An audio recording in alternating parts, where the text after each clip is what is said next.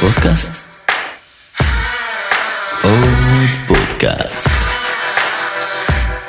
עוד פודקאסט לסטארט-אפים.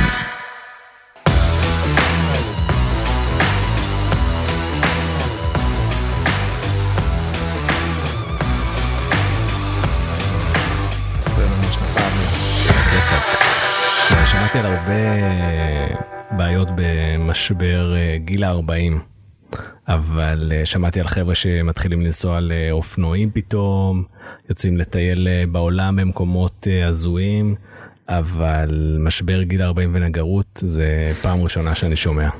מה, מה הסיפור עם זה? כן, אז הבעיה שלי זה שאופנועים התחלתי כבר בגיל 15, לא יכולתי בגיל, במשבר גיל 40. אה, וואלה גיליתי לפני איזה כמה שנים אה, תחביב שאין לו גיל אפשר לעשות אותו מהגיל שאתה אה, אחראי מספיק בשביל להפעיל מסור ועד לא יודע גיל 80. אז זה תענוג בניגוד לספורטים אחרים בגיל 40 שמתחיל להיות קשה לעשות אותם. שמע כל אחד והסטיות שלו בכיף אנחנו אוהבים אותך ומחבקים אותך. ויש לי עשר אצבעות עדיין אז זה בסדר. יפה. טוב מה אתה אומר נתחיל? יאללה. יאללה. טוב, אז אתם מאזינים למורידי הגשם, הפודקאסט שמפגיש אתכם בצורה בלתי אמצעית עם מנהלי המכירות המובילים בישראל, אותם rainmakers מאחורי סיפורי ההצלחה הגדולים. בכל פרק אנחנו נביא את סיפורו האישי של כל אחד מהם, סיפורי הקרבות מאחורי המספרים הגדולים של החברות המובילות בישראל. והכי חשוב, כלים וטיפים שתוכלו לממש מחר בבוקר. אז אני אדיר צימרמן, מייסד Rainmakers IL, היוזמה לקידום תחום המכירות בקרב יזמים ואנשי מכירות בישראל. ואיתי נמצא תום רותם, ה-CEO היוצא של חברת צ'ארג'יפיי מטקסס, ותום ידבר איתנו היום על אימון ולמידה בצוותי מכירות. אז רק לפני שנתחיל, נאמר שאנחנו מקליטים מגוגל קמפוס, שנותן לסטארט-אפים גישה למוצרי גוגל, חיבורים לתעשייה, ידע, ובנוסף נותן לתוכניות פודקאסט כמונו, אולפן אודיו מקצועי ויפהפה. יפה לך פה? כן, מה, חבל על הזמן. מה אתה אומר על הגימורים של השולחן? אה, בגוגל הכל באיכות גבוהה אין מה לעשות. הם על הכיפאק. Uh, כמובן תודה לכלכליסט על הכותרת ולגיא וטומי על השותפות האמיצה לאורך הדרך. אז uh, תום יאללה ספר קצת על עצמך. אז כבר ירדנו על משבר גיל 40 אני בן 41 רחובותי במקור גר בארצות הברית כבר שמונה שנים במקור עברתי לעשות שם MBA. אה, גרתי בניו יורק, בוסטון, עכשיו גר בסן אנטוניו, טקסס, נשוי, בלי ילדים, אה, עם יותר מדי תחביבים. יפה, יפה. טוב, אה, אתה יודע, תוכנית על מכירות, דבר עלינו במספרים. כן, בסוף בהיבטי למידה, אני חושב הפרק הכי מעניין שלי היה ב Yotpo, חברת SaaS בתחום ה marketing ישראלית. הצטרפתי לשם בסוף 2014, מיד אחרי round A של החברה. אה, החברה אז הייתה בעיקר במודל של self service וכמה מכירות אה, יותר נקודתיות על ידי ה founder ים. אה, היו בערך עם 800 אלף דולר ARR. ובסוף 2017 עזבתי את Yotpo עם 25 מיליון דולר ARR. וואו. הכל גדילה אורגנית, SaaS, בלי הרבה professional services ובלי M&A או משהו כזה, פשוט strict מכירות. מרשים, מרשים מאוד. מבחינת אנשים, באותו זמן גדלנו מאחד, הייתי עובד הראשון uh, בניו יורק, uh, עד אז היו באזור 50 עובדים, כולם בתל אביב, ובאותו פרק זמן גדלנו ל-110 אנשים בניו יורק, פלוס משרד קטן שעשה מכירות מלונדון. זאת אומרת גדילה מסיבית ב head count, במכירות, לקוחות, תקופה עמוסה. איזה כיף, נשמע, נשמע מדהים. כן. טוב, אז בואו נלך אה, רגע אחורה. איפה התחלת את הדרך? כן, אז אני את הקריירה המקצועית שלי התחלתי בצבא. אה, ביליתי איזה עשר שנים בחיל אוויר. אה, זכיתי לטוס א'15, א'16, הדחתי בבית ספר. חוויה מדהימה. נדבר ערב על אימון ולמידה. אני חושב שאין ולא לא פגשתי ארגון ש, שבטח לא בגודל הזה שיודע ללמוד לתחקר ולהשתפר ולקחת אנשים אה, שיש להם פוטנציאל ולתת להם ממש skills בשביל לעשות את הדברים הכי הכי מורכבים. אה, המון המון עשייה כיפית ו- ומאתגרת. וגם מבחינת אנשים בסוף להיות מוקף באנשים סופר איכותיים עם מוטיבציה עם עודף מוטיבציה בדרך כלל אה, ושהכל לא, לא money driven. אה, זה משהו מאוד מיוחד ש, שעוד לא פגשתי אחר כך. יפה, אה, אחרי חיל האוויר. עשיתי לימודים, את התואר שלי עשיתי אחרי הצבא, אה, חלק מהעברית, למדתי גנטיקה, צמחים, עסקתי בתחום, הצטרפתי לחברת זרעים קטנה, נחשפתי ל... אמנם אה, יותר מהצד המוצרי, אבל שם נחשפתי לעולם הביזנס, לקוחות, אה, פרטנרים, ספקים, הבנה של ההבדל בין ברנד לבין יכולות מוצר ועל מה לקוחות מוכנים להתפשר ועל מה הם לא מוכנים להתפשר. אה, וזה לגמרי פתח לי את הראש, החלטתי להרחיב את האופקים ולחפש לעשות MBA. אני חושב שאגב אה, רק להגיד משהו על תעשיית החקלאות אנשים לא מבינים או לא מקשרים תמיד במיידי שחקלאות זה מזון ומזון זה בעצם זה התעשייה הכי בסיסית ואחת מהענקיות ביותר אה, בעולם. אז לעסוק בזה ובטח להתפתח בזה בתחום העסקי זה אנחנו חושבים על חקלאי פה ככה שקוטף לו חסה אה, באיזה מושב אבל ברמה העסקית יש פה התפתחות אה, להרבה מאוד אה, כיוונים מעניינים ו- וגדולים. כן, לגמרי, וגם חקלאי, עובד לו במושב, אבל הוא עסק בפני עצמו, לוקח שיקולים כל הזמן, זה ביזנס וביזנס קשה, והעסקים שמוכרים לחקלאים הם עסקים בכלל מסוג אחר, ו... ולעבוד בתחום הזה זה, זה בהחלט פותח ה- את האופקים לראות איך אנשים מסוגים שונים מתמודדים עם בעיות שונות בעסקים. כן. אוקיי ואז אתה לוקח את הרגליים עולה על מטוס כן, אה, זוכה להתקבל אה, ל-MBA ב Harvard Business School, אה, מקום מדהים בפני עצמו, שאני חושב שגם שם עליי חותם בהיבט של אה, למידה. זה מקום שא' מקבץ אליו אה, באמת אנשים מרמה אחרת בארצות הברית ומהעולם. אה, וזה, וזה היה תענוג גדול כאילו לשבת בחברת האנשים האלה וללמוד מהם. אה, ולמרות שיש שם את המרצים כנראה מה, מהמוכשרים בעולם הלמידה בכלל נעשית אחד מהשני. וזה בעצם מה שהארגון הזה מלמד אותך. הוא מקבץ קייסים מדהימים של, של חברות ו, ולמד אותך לנתח אותם יחד אחד עם השני ובעצם ללמוד מהחברים שלך ולא מהמרצה. יפה. אה, ממשיך בפרק בקורפרט של בורגר קינג שזה בכלל עולם שלא הכרתי אה, שוב בשבילי מלא מלא הסתגלות ולמידה. אה, אז גם ברמה האישית אתה לומד אבל גם אתה רואה איך ארגון שיש לו 13 אלף מסעדות בעשרות מדינות בעולם אה, על שפות שונות גיאוגרפיות שונות מצליח לקחת אנשים שחלקם לא סיימו תיכון. הם לא מהאיכות שאנחנו פה בטכנולוגיה בדרך כלל עובדים איתה ומצליחים ללמד אותם להגיש אה, שירות ומוצר בסטנדרטיזציה עולמית כן. כן. שבן אדם אשכרה לא יודע באיזה מדינה הוא פשוט מקבל את אותו דבר אה, וזה אימון ולמידה בכלל ברמה אחרת. יפה. זהו Yotpo זה זה פרק אה, שאנחנו נעמיק בו בו עכשיו רגע בגלל האימון והצמיחה שהייתה בו. אולי אנחנו נשתמש בעצם בכל הפרק הזה בחיים שלך כדי להסביר על הנושא של הפרק שלנו. כן. אז נדלג על זה ונרוץ לתחנה הבאה. זהו בסוף Chargify הצטרפתי כמנכ"ל חברה מ- מעולם אחר לגמרי אה, חברה שנקנתה על ידי private equity בצמיחה ב- בקצבים אחרים מאשר אה, חברות שממומנות על ידי VC.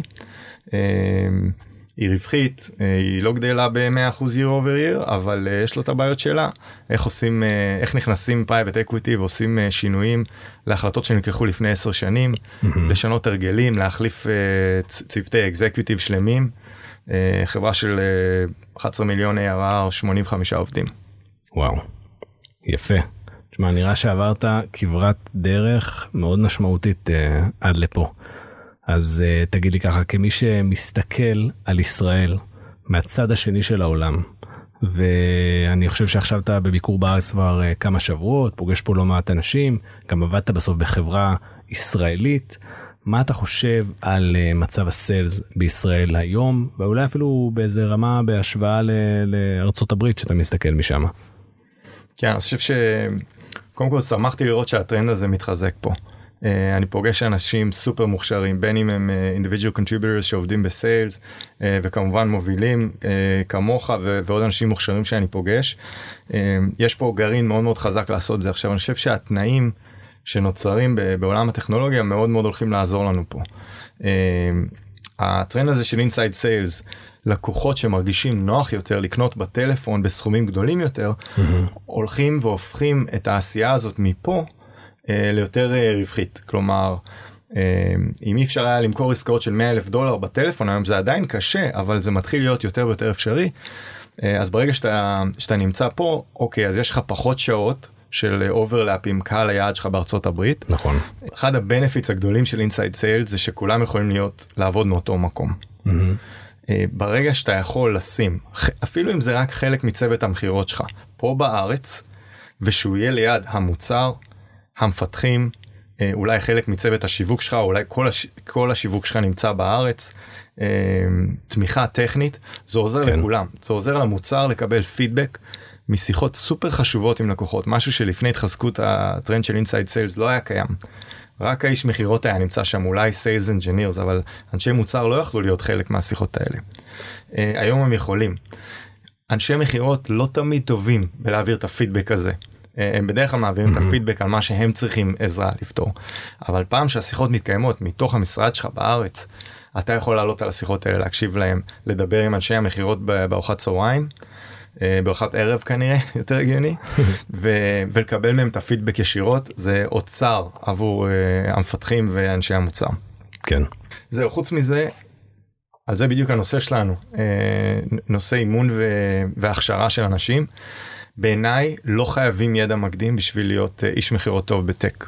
כן. מה שצריך זה, זה יכולת להקשיב, זה אמפתיה, זה הבנה של הלקוח, אינטליגנציה, צריך להיות תחרותי, שוב ברמה חברית, אבל לא חייבים למכור, ואם אם נצליח להביא לפה אה, יסודות של הכשרה ואימון, אז לוקחים אנשים שה, שיש להם שליטה מספיק טובה בשפה, והופכים אותם לאנשי, אה, לאנשי טק, ראיתי את זה קורה בארצות הברית, אין סיבה שזה לא ימשיך ויקרה יותר בארץ. יפה. טוב, אה, קודם כל אה, פידבק אה, מאוד חיובי.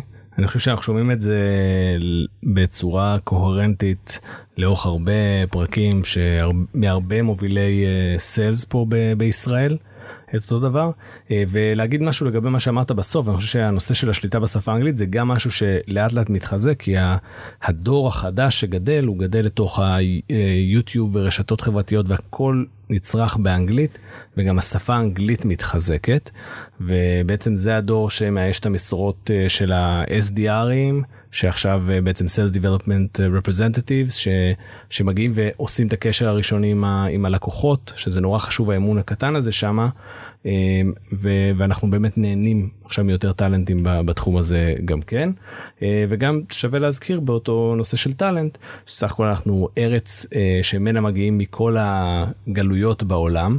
ויש פה הרבה מאוד טאלנט שמסתובב native למדינות האלה שמדברים את השפה שלהם ואז קל לך בעצם להשתמש בהם לטובת inside sales לארצות הברית או, או למדינות אחרות. טוב, כן, מסכים לגמרי. אני גם אוסיף שאני חושב שמבטא זה חשוב, אבל לדעתי יסלחו לנו יותר על המבטא הישראלי. למה? הסיפור הזה is going to resonate better.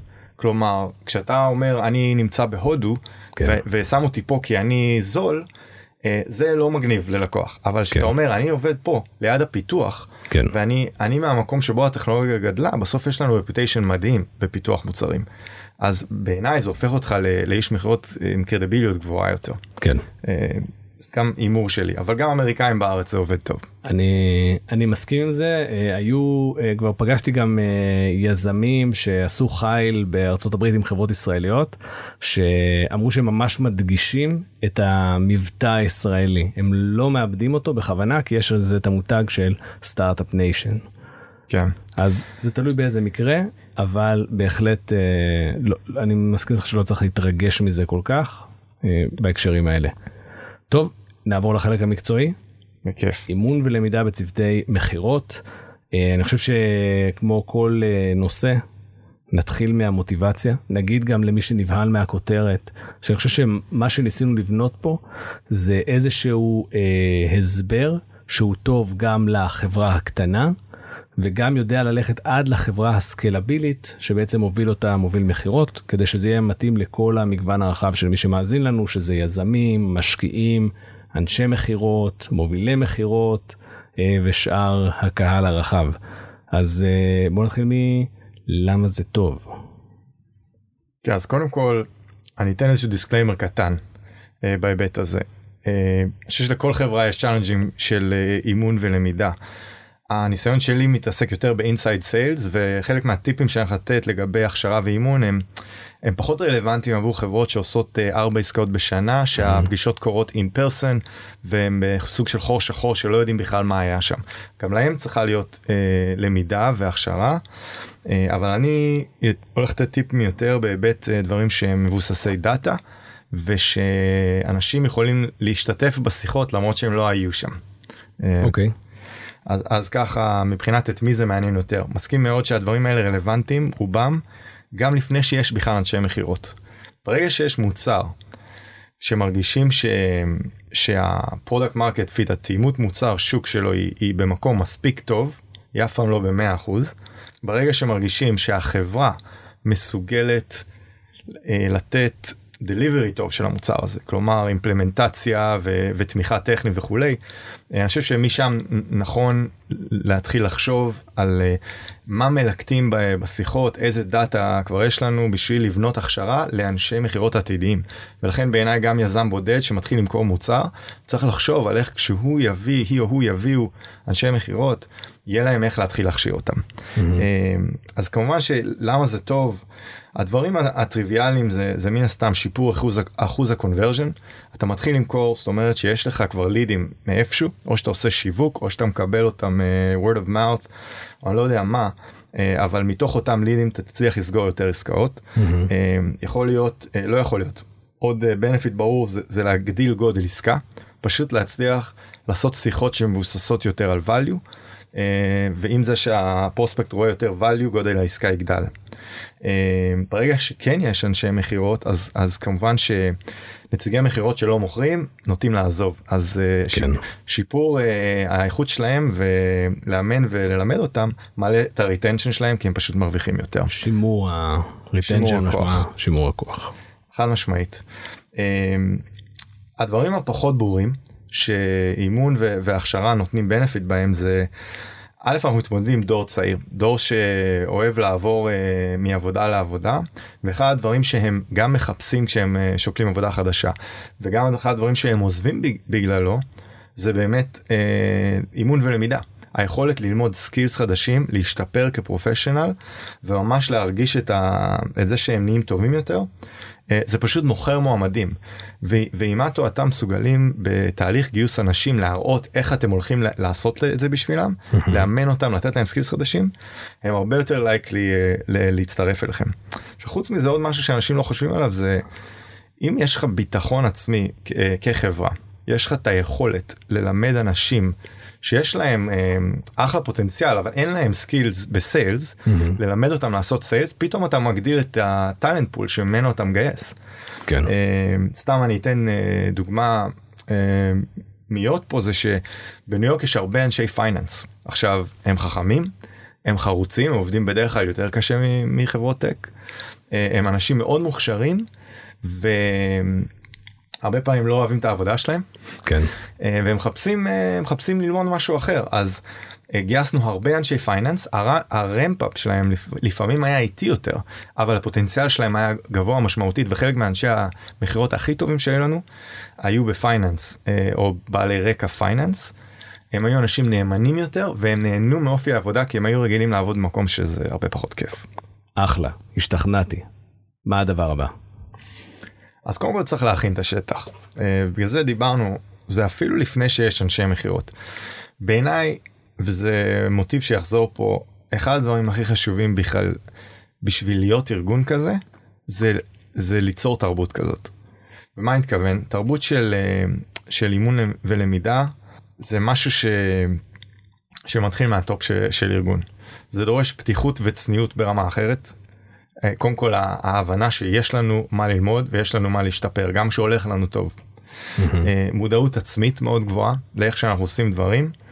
וכן אה, לא יעזור בסיילס צריך תחרותיות היא צריכה להיות תחרותיות חברית כזאת שלא קוטלת אחד את השני כן. היא תחרותיות גם אחד עם השני וגם עם עצמך כל הזמן להיות טוב יותר מ... מאתמול. כן אני חושב שהאלמנטים האלה של חיל האוויר והאלמנטים של עולם המכירות מאוד דומים בהקשר הזה, וזה לא מפתיע לשמוע את הדגשים האלה מיוצאי חיל האוויר. כן, שניהם צריכים לעוף למעלה כל הזמן.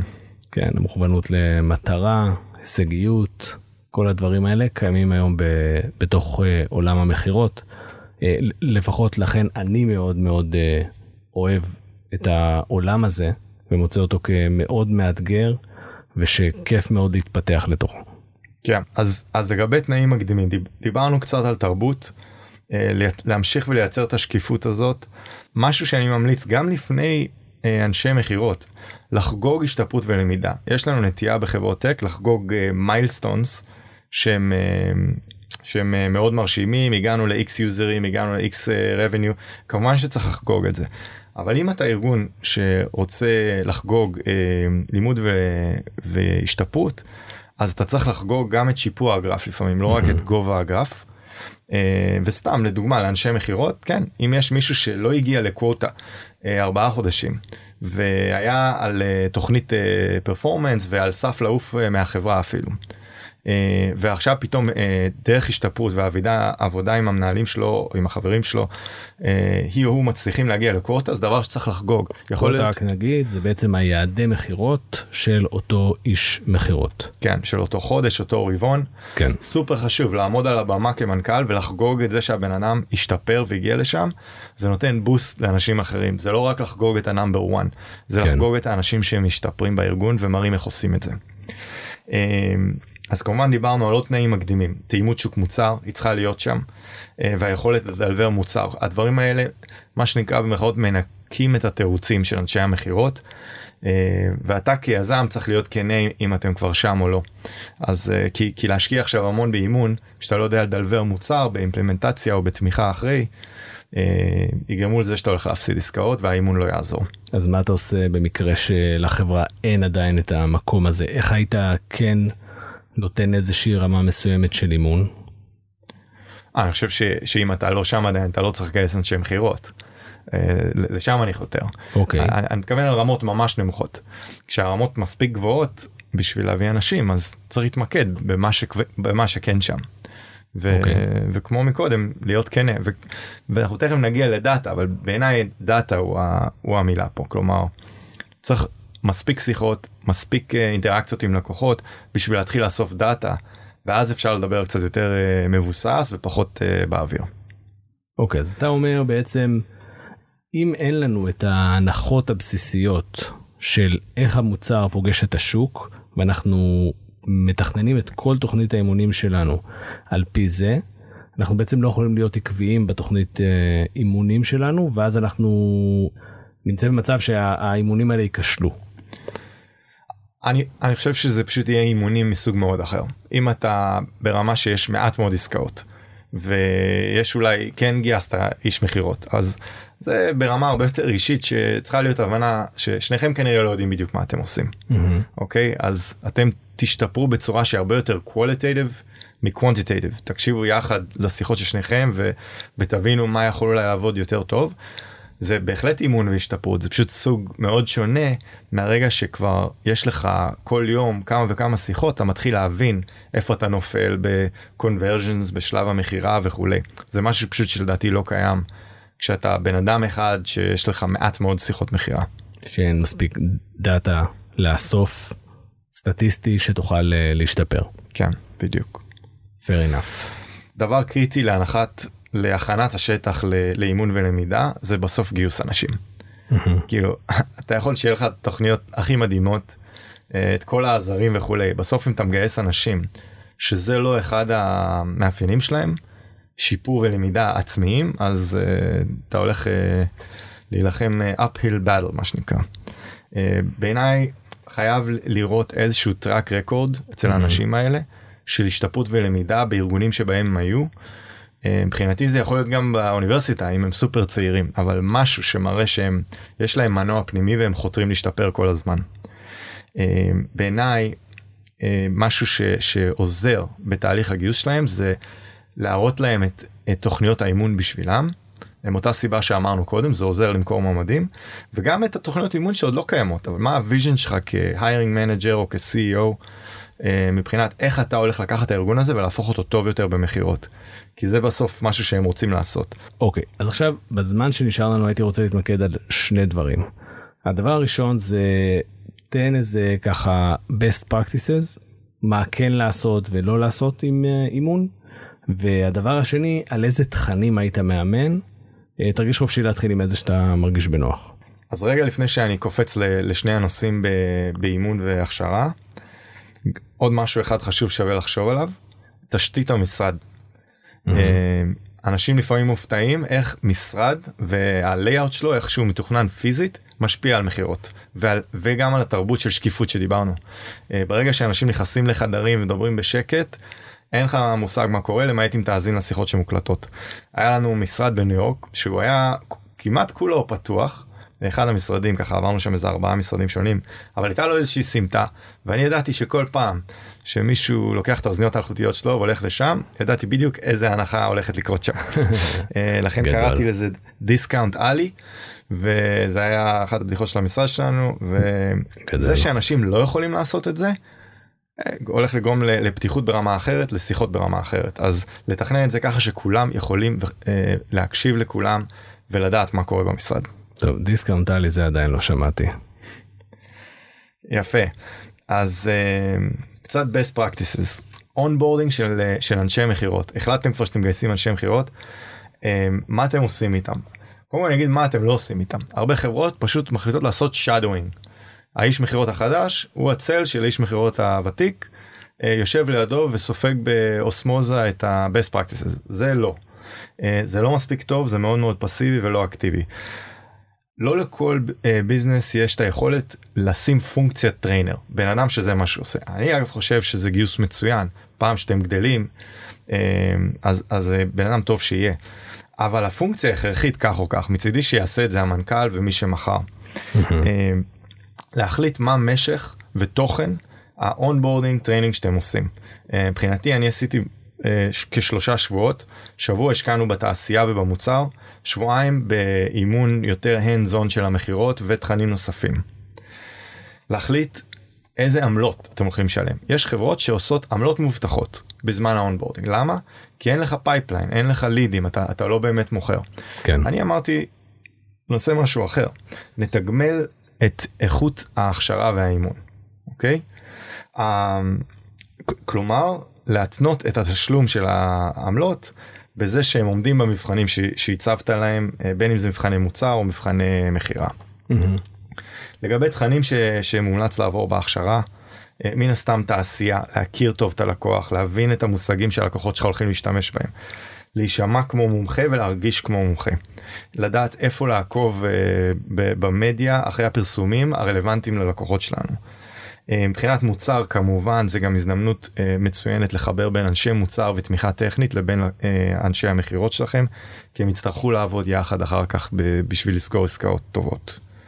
מן הסתם להכיר את החברה למי פונים באיזה בעיה מכירות כל מה שקשור לכלים שלכם logging ב-CRM שמשתמשים ב-Salesforce לצורך העניין חייב להיות מושלם כן. היכולת לאסוף דאטה מכל השיחות והאינטראקציות שיהיו לאנשי המכירות היא אבן היסוד לאימון ואנחנו תכף ניגע בזה.